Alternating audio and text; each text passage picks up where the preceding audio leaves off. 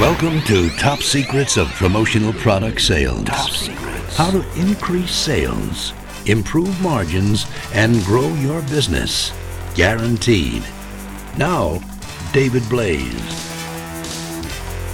Strategies for reducing or eliminating low dollar, low opportunity prospects this is something that a lot of people deal with, and I, I hear about this quite a bit. You know, I've got these clients that aren't spending a lot of money, or they're driving me crazy, or uh, you know, h- how do I get uh, bigger dollar clients?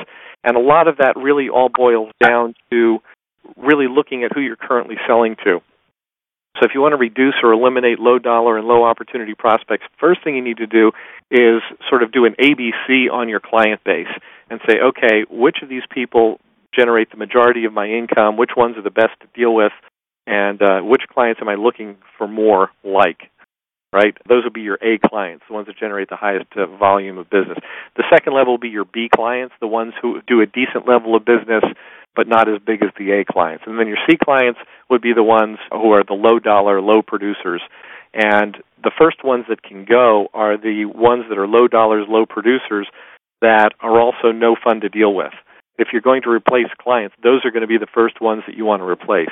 Now, before you just go ahead and do that, one of the things that you want to look at and you want to separate out in your mind is the buying potential of these people and the referral potential of these people.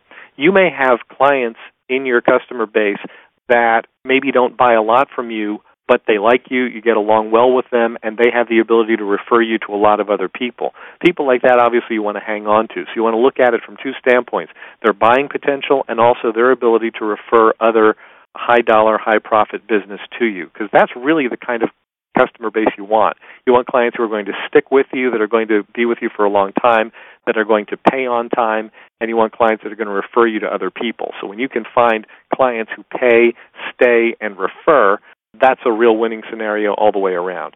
So you, you break out your client base into different groups. You look at the buying potential of each group. You look at the referral potential of each group and each client. Uh, you want to make sure that you mine all the referrals that you possibly can from your leads. You want to find out, okay, who can my existing clients refer me to? Who can my great clients refer me to? Other great clients like themselves. My B level clients, can they refer me to other either B level clients or ideally can they refer me to other A level clients?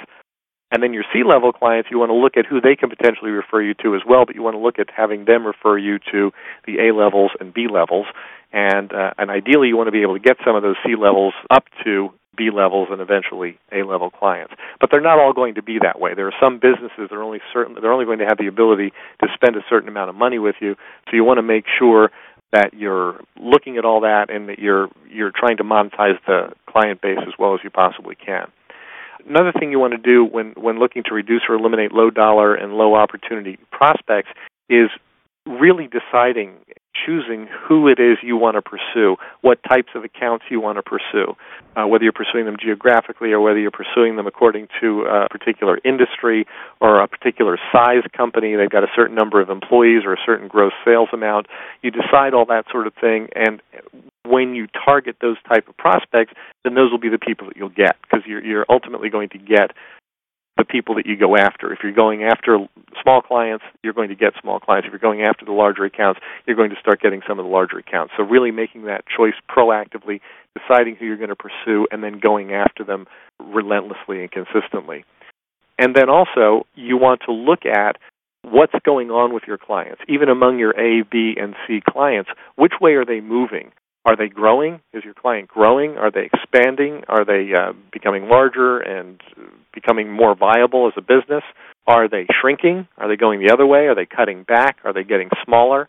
Or are they just stagnant? Are they just staying exactly the same? Because ideally, if you want to reduce, eliminate low dollar and uh, low opportunity prospects, that's going to involve knowing these things and saying, okay, I want to be involved with more of the clients who are actually growing, who are moving ahead, who are determined to promote their business now, who aren't afraid to spend money at the moment. Those are the ones that I want to pursue, and the only way that you're able to do that is by really taking a good hard look at who's doing what and which way they're going. Back in my old radio days, when I worked in top 40 radio when I was a kid, the songs were ranked according to um, Billboard magazine would rank the songs. They still do. And if a song was moving up on the charts, they'd say, okay, it's number 15 with a bullet. And number 15 with a bullet meant that it maybe last week it wasn't on the charts at all, or maybe it was number 30 and it moved all the way up to number 15. So that's moving up. And there were other songs that had sort of peaked and they were on their way out.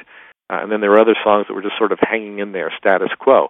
And it's the same thing with your clients. You've got clients inevitably in your customer base who are moving up. They're doing things, they're active, they're participating, and you know, depending on the economy, there are sometimes fewer of those than there are other times, but there are always clients who are moving ahead, and it's our obligation to know who those people are so that we can make sure that we are fully monetizing those opportunities.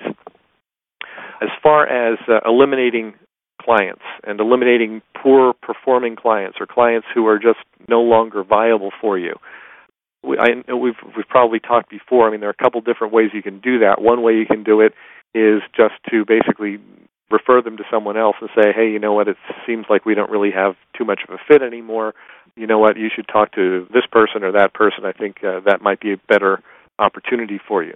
If you don't feel comfortable actually giving a client the heave ho, then the other option is that you can continue to raise pricing on them until they eventually go away. Neither scenario is ideal, but you've got to be spending time with the people who have the best ability to spend money with you, and you want to benefit the people that you can benefit as much as possible.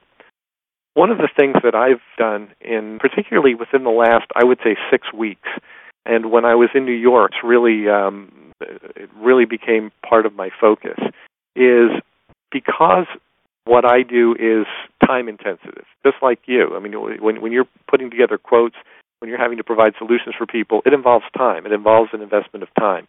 And I was looking at that for myself and saying, you know, what I really need to do is I need to focus on spending the bulk of my time with my clients, you know, with my best clients. For inner circle members, that's you. I mean, this means you, right? And uh, and making sure that all my best efforts are put toward helping you to grow your business uh, proactively and accomplishing your objectives. And you're basically looking at doing the same thing. You want to do the same thing for your clients. You want to look at, okay, who are the clients that are your very best customers, and how can you spend more time with them? How can you concentrate more effort on helping them to achieve their objectives? Because ultimately, they're the people you're in business for, and you're the people I'm in business for. So, you know, ideally, you want to structure your business that way. Sometimes we uh, we get sidetracked on the idea of bringing in new business, and if you have customer acquisition processes and procedures in place, then that kind of stuff can happen, and you can actually be doing a lot of that, but then spending a lot of your time with your best clients. Increase sales, improve margins, and grow your business. Guaranteed. Top secrets. Top secrets. Promotional product sales.